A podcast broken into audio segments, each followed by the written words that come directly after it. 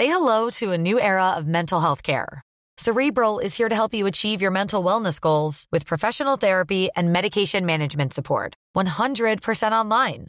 You'll experience the all new Cerebral Way, an innovative approach to mental wellness designed around you. You'll get a personalized treatment plan from a therapist, prescriber, or both in a safe and judgment free space.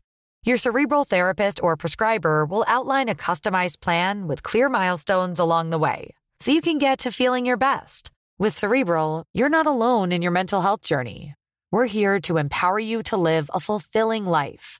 So take that first step towards a brighter future and sign up today at cerebral.com slash podcast and use code ACasts to get 15% off your first month. Offer only valid on monthly plans. Other exclusions may apply. Offer ends July 31st, 2024. See site for details.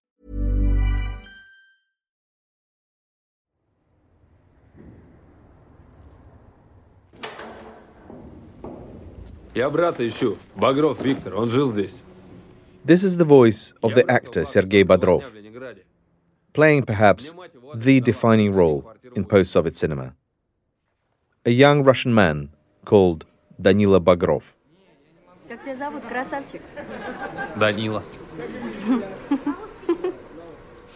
Danila is tough, charismatic, and handsome.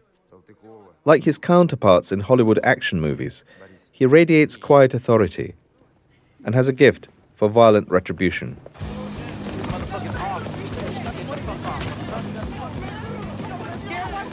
The character first appeared in a film called Brother. Danila returns from military service in Chechnya to take on the gangsters in his hometown of St. Petersburg. But he really seared himself into the public consciousness in the sequel, Brother 2. In this film, released in May 2000, Danila takes on an even bigger challenge restoring justice in the corrupt and cynical world of post Soviet Russia. Oh, Russian vodka. Good. With shades of both Pulp Fiction and Robin Hood, Brother 2 pits Danila against an American kingpin who runs a drug and sex ring in Russia and who is responsible for the death of his best friend. In the movie's climax, Danila shoots his way to the top of a Chicago skyscraper to confront the villain. Staring him down across a chessboard with a gun by his side, Danila utters a line that would soon become a national catchphrase.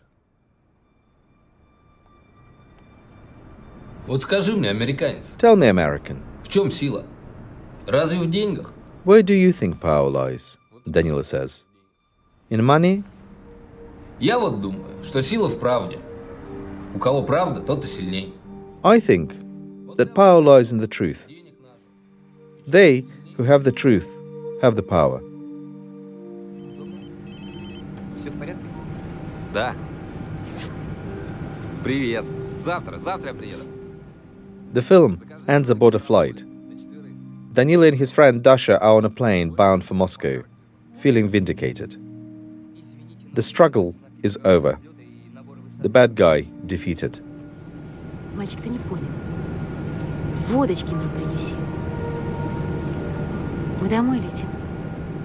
Boy, bring us some vodka, Danila's friend says to one of the attendants. We're going home. Four days before Brother 2 had its premiere, Vladimir Putin was inaugurated as Russia's president for the first time. Everyone expected Brother 3 to follow, but that film was never made. The actor who played Danila, Sergei Bodrov, died in a landslide. Russia is still waiting for a sequel. I'm Arkady Ostrovsky from The Economist. This is Next Year in Moscow. Episode 8 Arrivals.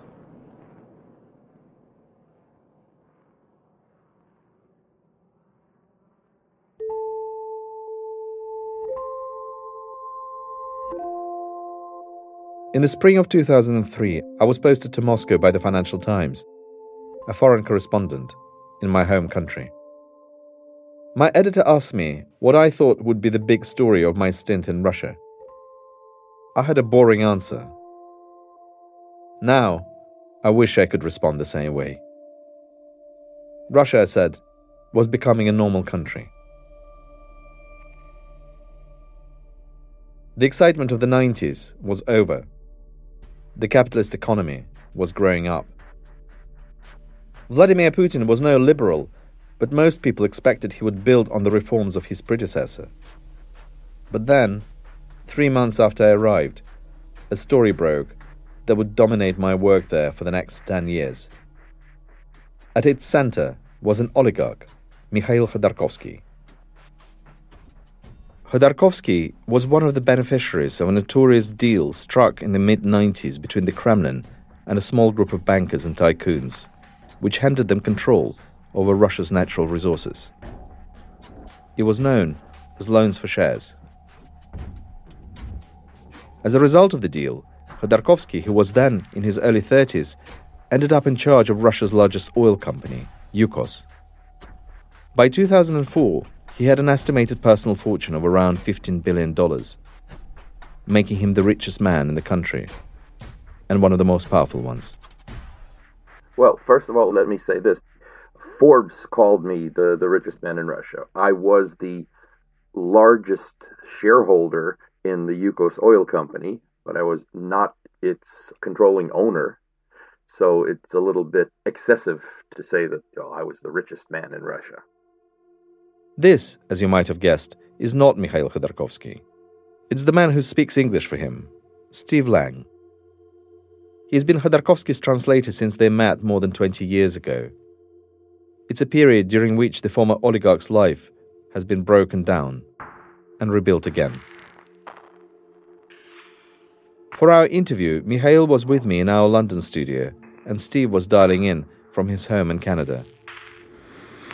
А, в тот момент, где-то начиная с uh, So this started out, I don't know, about 2001, 2002.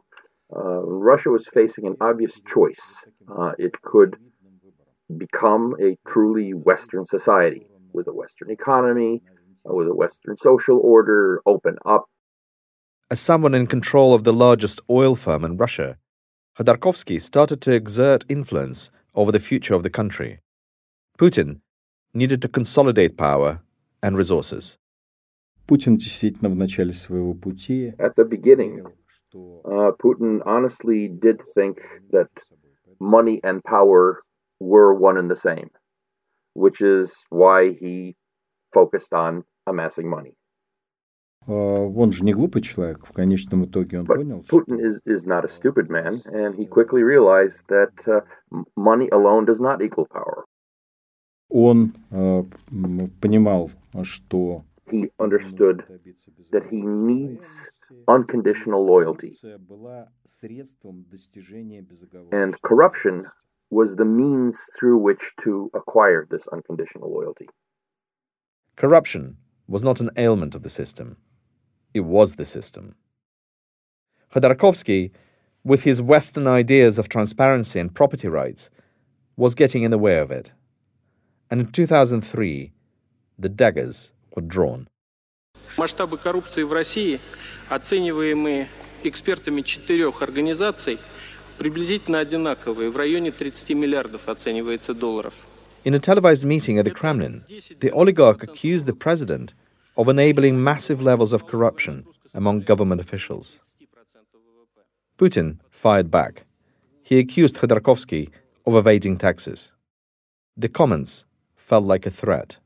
А, Такая фигура вполне себе пригодная для того, чтобы продемонстрировать And so I was a very clear and obvious target to use as a loud, showy example of the message that now you've got to toe the line, you got to do things my way or else. Putin had the ultimate advantage. Khodorkovsky didn't have an army. The president did.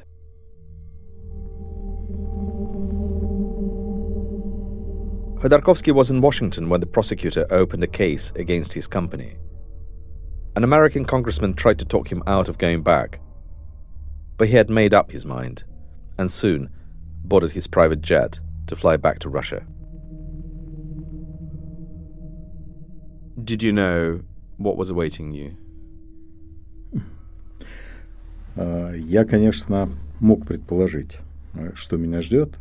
Of course, I was aware of what awaited me, uh, but uh, to be honest, I, I, had a little bit more of a, uh, a rainbowy picture of what awaited me. He went to Siberia, the home of the Russian oil industry.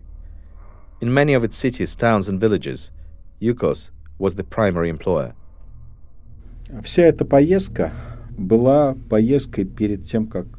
Before I was imprisoned, I wanted to have a chance to talk to as many of the people who worked for me as possible and to explain to them what my point of view was.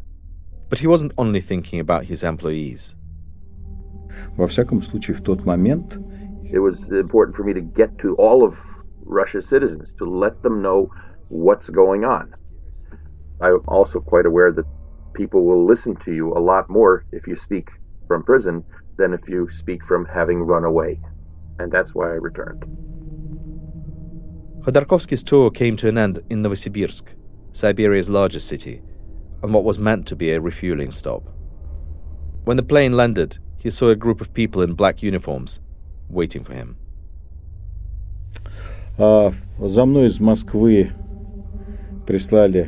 They sent this huge plane for me from Moscow, uh, filled with an entire regiment of FSB Spetsnaz И uh, они мне вручили документы. They presented me with a document saying that they have been assigned to escort me back to Moscow as a witness in a criminal case. But of course, obviously, all of us understood what this all actually meant. In 2003, Khodorkovsky was arrested and jailed.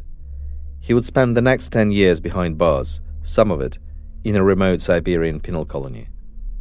Few people in Russia shed tears for this wealthy man who personified the inequalities of the 90s when the oligarchs wielded enormous power over a state that couldn't even pay salaries on time. But by taking him on, Putin was asserting his own political monopoly. In 2004, a year after his arrest, Khodorkovsky's oil company, Yukos, was dismantled and forced into bankruptcy. Its assets and revenues were channeled to Putin's friends and cronies. Он э, человек абсолютно Putin has the mentality of a gangster, and for him it was important that he and his buddies get rich, and really doesn't care about what happens with everybody else. It was a pivotal moment. Putin and his associates, many of them former KGB men, grabbed control of Russia's oil and gas. And in the process, they took over the judiciary, ending a brief period of political independence in the courts. Ten years in prison transformed Khodorkovsky's status in Russia from oligarch to stoic political prisoner. He was celebrated in the West and amongst Russian liberals at home. To Putin, who was by now in full control, he no longer presented a threat. But he had become a nuisance, and keeping him in jail would only bolster his image. So in December 2013, he let him go. Khodorkovsky, in his prison clothes, was led out of his cell, bundled into a plane, and flown out of Russia to exile in Berlin. It was an abrupt ending to the story, and years on, Khodorkovsky is still in exile, knowing he'd face arrest if he returned. Using whatever money and personal capital he has, he is now fighting against the ultimate act of corruption and violence Putin's war. By his own admission, he is not a politician, but his experiences give him a perspective on what it takes to be one in Russia today. Когда меня спрашивали э, перед его полетом в Москву, что я If he wants to retain any chance of being the number one person in the political hierarchy of Russia, absolutely has to return to Russia. However, this is fraught with great physical risk for him. In August 2020, Alexei Navalny, Russia's number one opposition politician, was in Siberia. He was in a combative mood. Massive protests had broken out in one of Russia's neighbors to the west, Belarus, against its dictator, Alexander Lukashenko.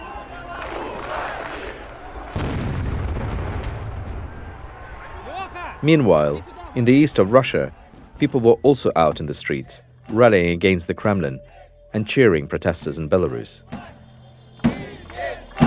Navalny felt the moment was ripe with potential. So did the Kremlin. Kira Yarmysh, Navalny's long serving spokesperson, was with him on that trip through Siberia. It was a Thursday. They were preparing to return to Moscow. And I remember that when we boarded on that plane, uh, I was uh, very satisfied with the whole trip, and I thought how well how great it was and how great it would be to go back home.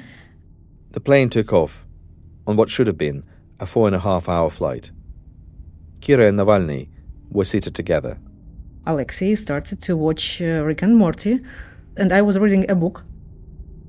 Navalny is well known for his love of Rick and Morty, an animated sitcom about a mad scientist and his grandson.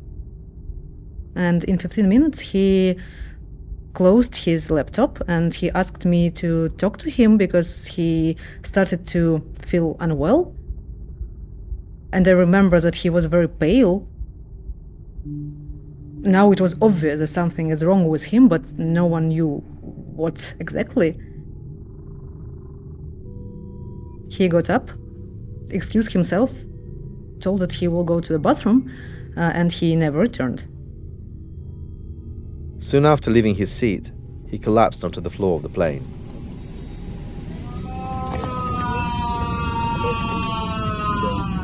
On a video recorded by one of the other passengers, you can hear him moaning in pain.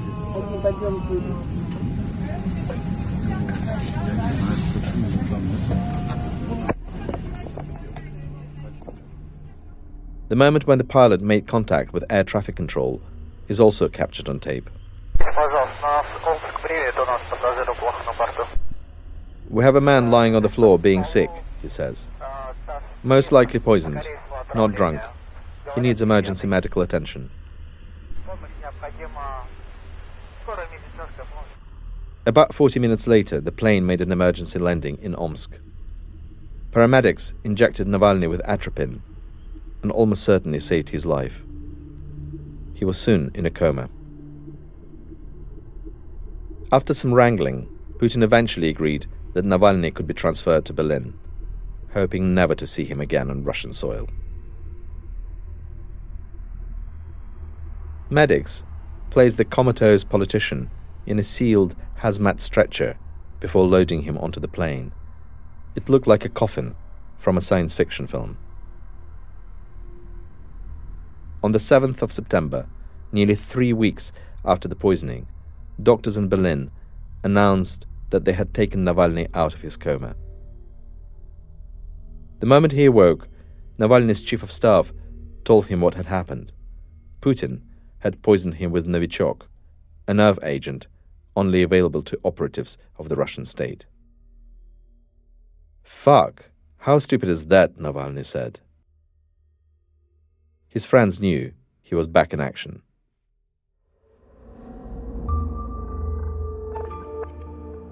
I went to see Alexei in early October. Kira met me on the corner of Kurfürstenstrasse in West Berlin and led me into a safe house that was brimming with German plainclothes security and police. Ну и, и до сих пор у меня выше нормы, поэтому вот сейчас в понедельник я делаю новые тесты. Поэтому ты спать не можешь?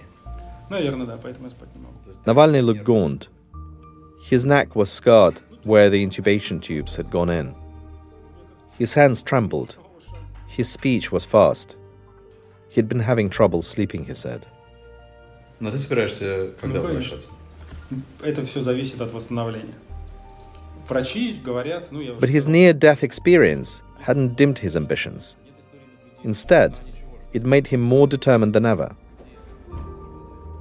He was already planning his return to Russia.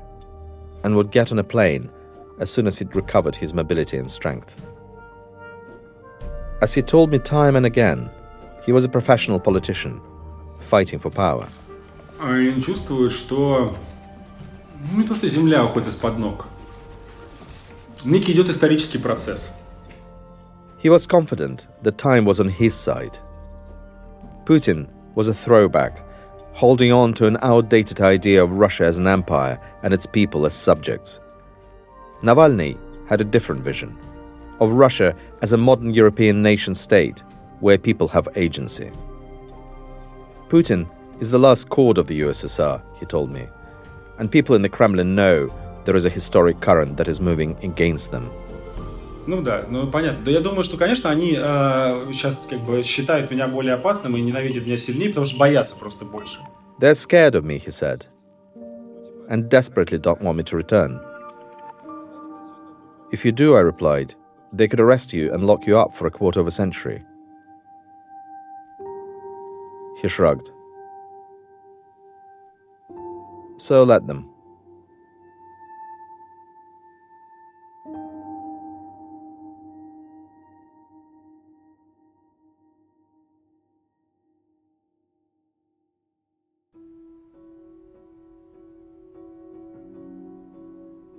Hi, I'm Shashank Joshi, the Economist defense editor, and I'd like to tell you about some of the reporting that our team has been doing on the war in Ukraine.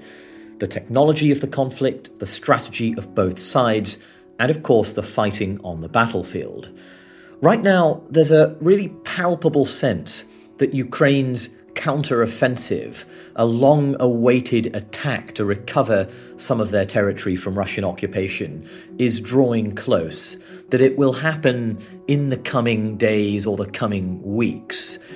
We've been reporting on the flood of Western arms going into Ukraine, the role of training of Ukrainian officers in Europe, and the challenges that Ukraine is going to face in breaking through what is now a formidable set of Russian defences trenches, tank traps, ditches.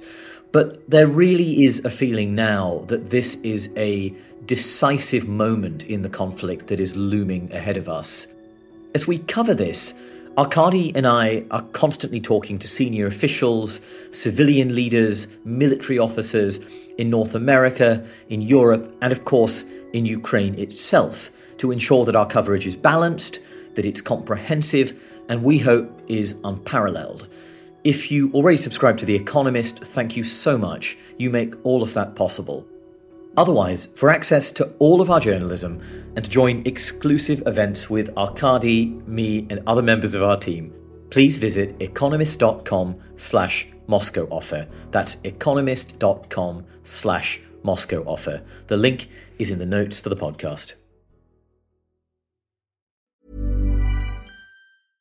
Ryan Reynolds here from Mint Mobile. With the price of just about everything going up during inflation, we thought we'd bring our prices down. So to help us, we brought in a reverse auctioneer, which is apparently a thing. Mint Mobile unlimited premium wireless. Ready to get 30, 30, bit to get 30, bit to get 20, 20, 20, bit to get 20, 20, bit to get 15, 15, 15, 15 just 15 bucks a month. So, Give it a try at mintmobile.com/switch. slash $45 upfront for 3 months plus taxes and fees. Promo rate for new customers for limited time. Unlimited more than 40 gigabytes per month slows. Full terms at mintmobile.com.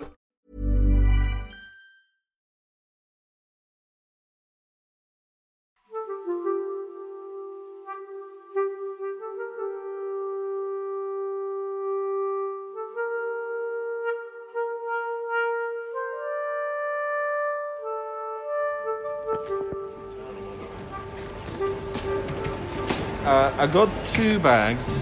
Um, Around 1 pm on January 17th, 2021, I arrived at Brandenburg Airport in Berlin and checked in for flight 936 to Vnukovo, Moscow.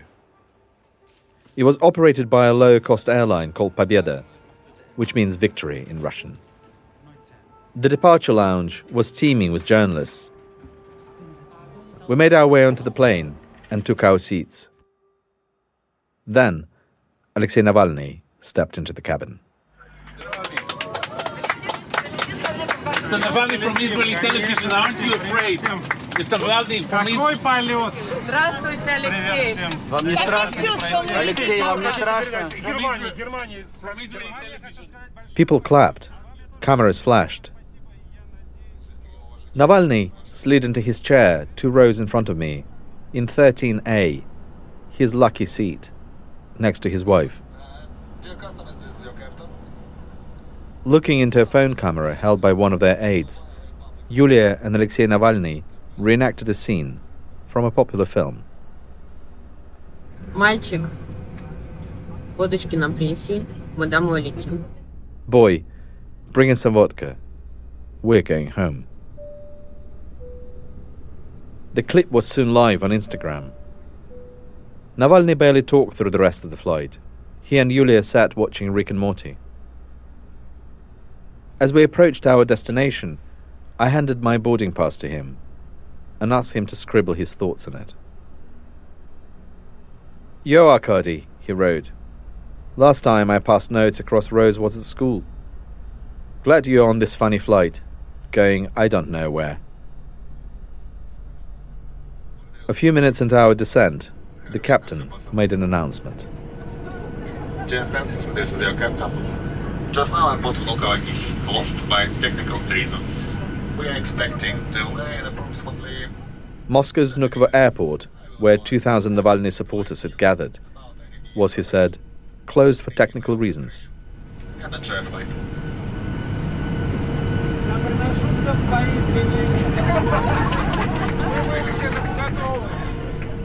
Sorry, everyone, Navalny shouted to his fellow passengers. We were being diverted to a different airport on the other side of the city, Sheremetyevo.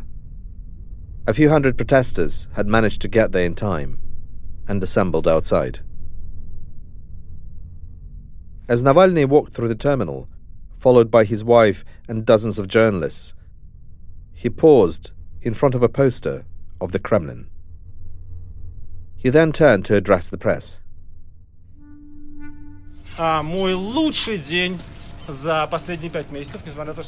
This is the happiest day for the past five months of my life, he said. I have come home.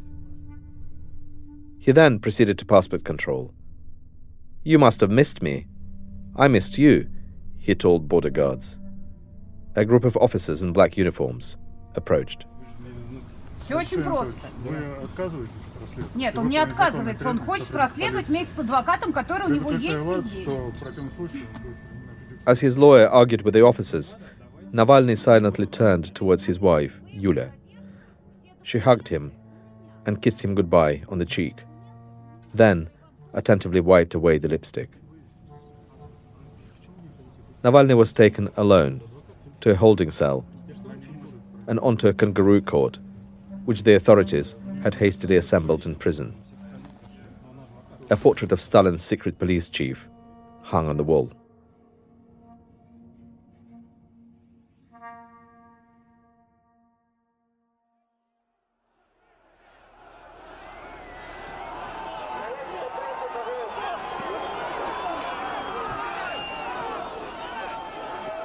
In the next few days, mass protests broke out across the country over Navalny's arrest. Putin controlled the courts, the secret police, and the army. Navalny controlled the narrative. Speaking from the dock a few weeks after landing in Moscow, Navalny addressed the judge and the country.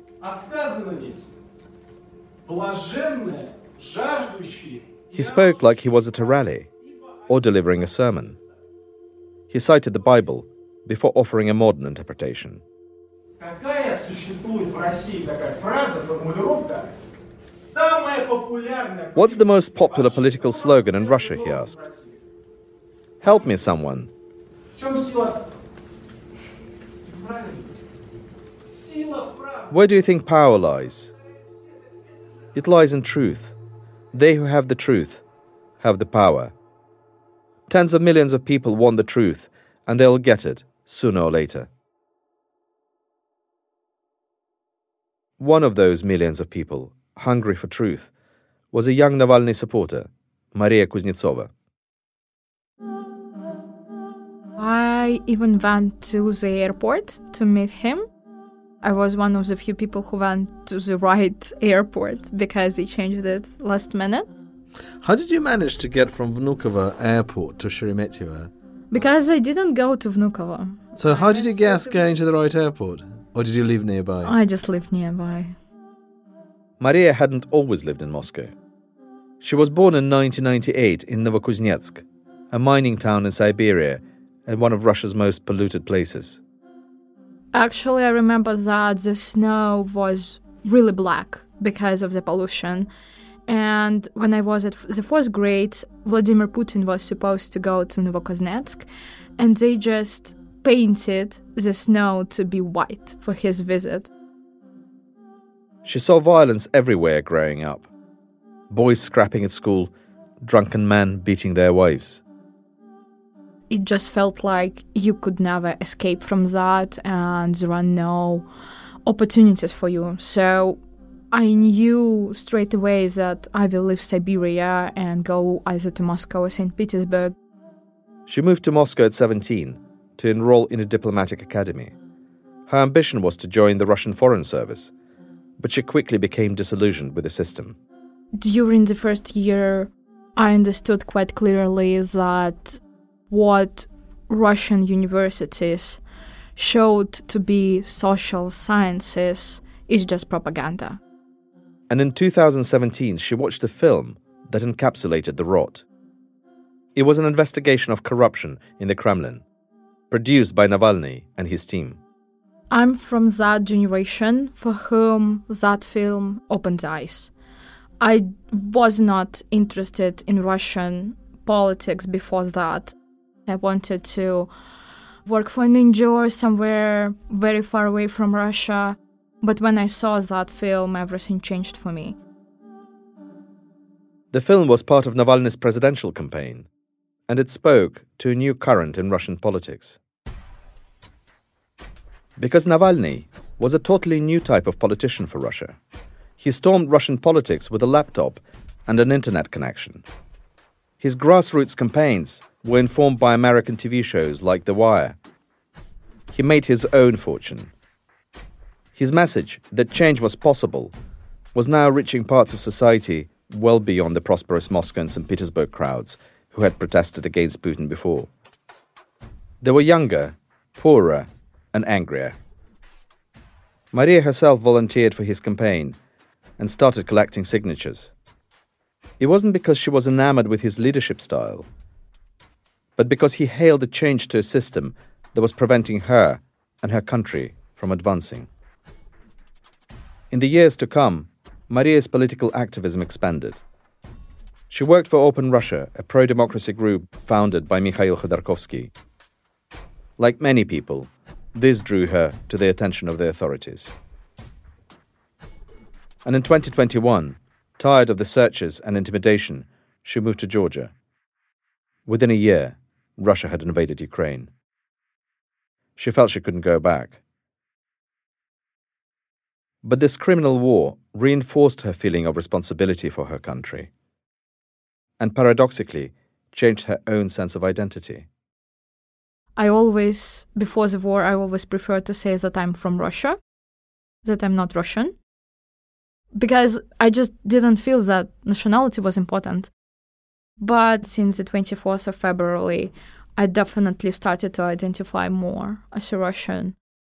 Now it's a thing that I cannot leave and a thing that I need to work on for many years. Cultivating a new sense of national identity is central to Navalny's project. And this is directly related to what's happening on the front lines of the war. Ukraine wishes to be a European nation state, and Navalny wants the same for Russia. Putin can't allow either. But the president's tactics appear to be backfiring. We know that the war has strengthened Ukraine's sense of nationhood.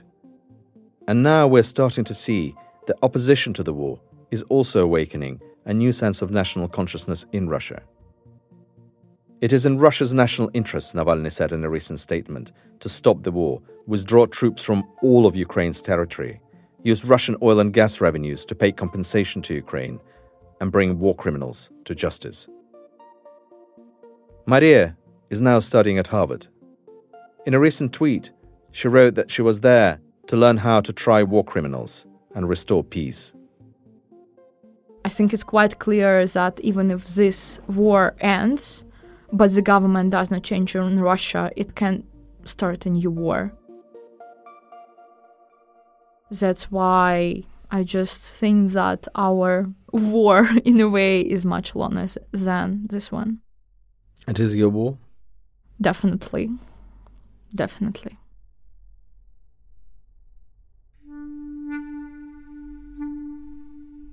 And this war, too, is a fight for territory. Because Putin wants to confine the version of Russia that Maria and Navalny both envisage to a remote prison cell. It's a metaphor with precise physical dimensions. His cell is about six square meters. You can't properly move there because it's tiny, and for a man of his height, it is like a concrete cage. Alexei Navalny has mostly been in solitary confinement since last summer at penal colony IK6, 250 kilometers east of Moscow. His spokesperson, Kira Yarmysh, described it for us. There is uh, only iron stool inside that is nailed to the floor, so you can't move it around. There is a tiny window, but it doesn't open, of course. There is no ventilation, there is no hot water. And in the morning at 5 a.m., you have to give away your mattress, and your bed is tightened to the wall, and you are prohibited from lying on the floor. So you can only stand or sit on the stool. Uh, this is it. Everything is designed with the prisoner's discomfort in mind. Even the walls, which are finished with a rough texture. This is a special gulag invention, actually, so that it would be very uncomfortable to lean on that wall and you can't write anything on it. Prohibited from making phone calls, Navalny is given less than 35 minutes a day during which to read legal documents and write letters. The lights in his cell are never switched off. And he is banned from buying food in the prison shop, subsisting on whatever he is given by the guards. In Russia, it means slowly dying from hunger uh, because it is definitely insufficient to survive on uh, this type of food. Him being in this cell is definitely a torture. Uh, it is physical torture and psychological because, well, he is not allowed to do anything there. Kira says his health is failing and that he is rapidly losing weight. They called an ambulance to Alexei uh, in the prison. So, I mean, the guards decided to call an ambulance. And we all understand that in Russian prison, only if you are in a critical condition, they will uh, call you a doctor. The state is now busy working on a new case that would brand Navalny an extremist. Charges against him could carry 35 years in jail. But Navalny's experience hasn't deterred other opposition figures from following his example and facing the consequences for it. Ilya Yashin is serving an eight and a half year jail term. And while we were working on this episode, Vladimir Kara-Murza was sentenced to 25 years. Both are represented by Maria Eismont, the lawyer from our previous episode. By handing out sentences that hark back to the darkest Stalinist days, Putin is telling his opponents abandon hope. By refusing to fear him, they're delivering their verdict. The 70 year old president will not live forever. Prison exists in your mind, Navalny says in one post. And if you think carefully, I'm not in prison, but on a space voyage to a wonderful new world. He's a very strong and brave man, so um, he remains very positive, and uh, we can see it in his letters, in his posts, something like that. He believes in what he is doing, so this keeps him going.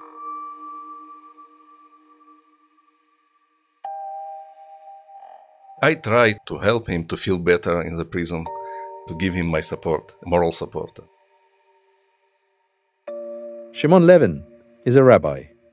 He was born and raised in Russia and spent several years working in a Moscow synagogue before moving to Israel, which is where I met him earlier this year. He and Alexei were introduced by Navalny's chief of staff. And uh, we had a long, long conversation, uh, maybe, maybe four hours, five hours conversation into the middle of the night. Uh, it was very interesting. I had a lot of questions about uh, Jews and about Judaism. Shimon and Navalny only met in person that one time. But they've been corresponding since Navalny's incarceration.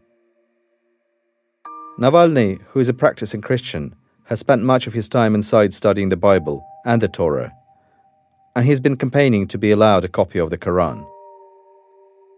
He has drawn on Shimon's knowledge, and Shimon has, in turn, learned from the jailed politician. If Russia maybe have a better future, then he's the person who can uh, make this future much better. And uh, in my opinion, it's very important if he will uh, stay in life, and I hope he will be free. It will affect very much the, the Russian and the old world history.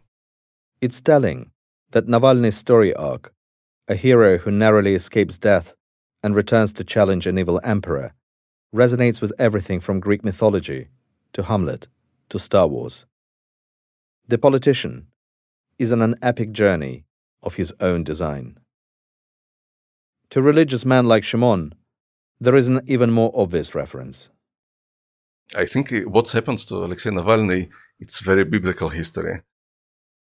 I think the story of the Torah, it's uh, people who didn't afraid and who fought against the evil, who uh, fought against the lies, and uh, sometimes uh, they succeed, sometimes uh, they didn't, but they continued uh, this fight.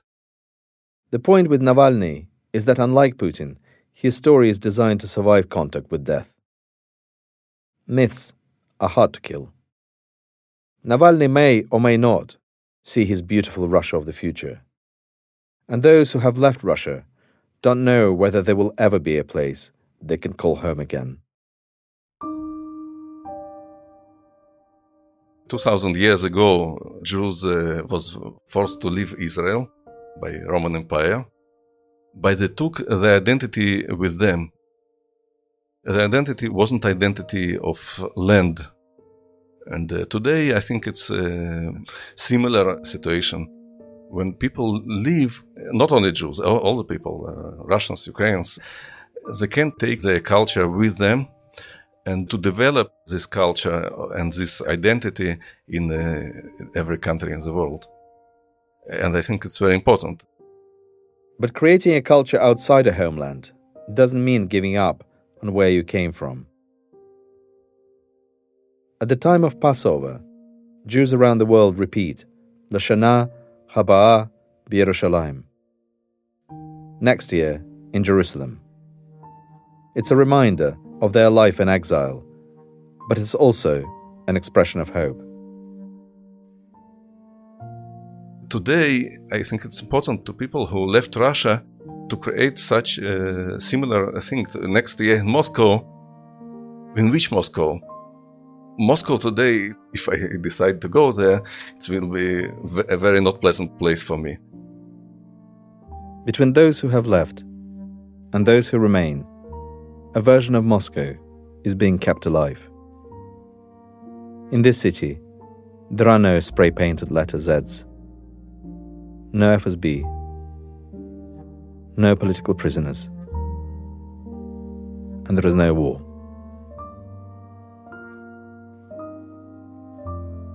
I love Moscow, I love Russia, and good Russia and good Moscow. And I want to visit next year Moscow Moscow, which is exists in my mind.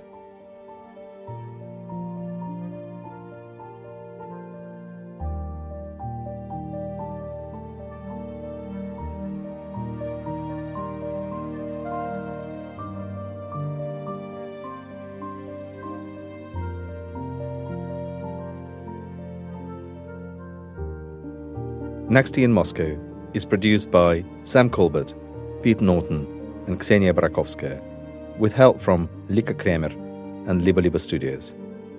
Additional production and development is by Sandra Shmueli. Our sound design is by Wei Don Lin, with original music by Darren Ang. Our executive producer is John Shields. Our fact checkers are Andrea Burgess, Noah Flora, Erica Shin, and Roxana Davis. Thank you also to Maria Aglicheva, Anya Gilyasina, Andrei Barzenko, and Polina Filipova for their help. And thanks to my colleagues at The Economist for their guidance and support, particularly Andy Miller, Chris Lockwood, Ed Carr, Oliver Morton, and our editor in chief, Zanny Minton Beddoes. Finally, we're grateful to all those outside and inside Russia who agreed to talk to us, often at considerable risk. I'm Arkady Ostrovsky. This is The Economist.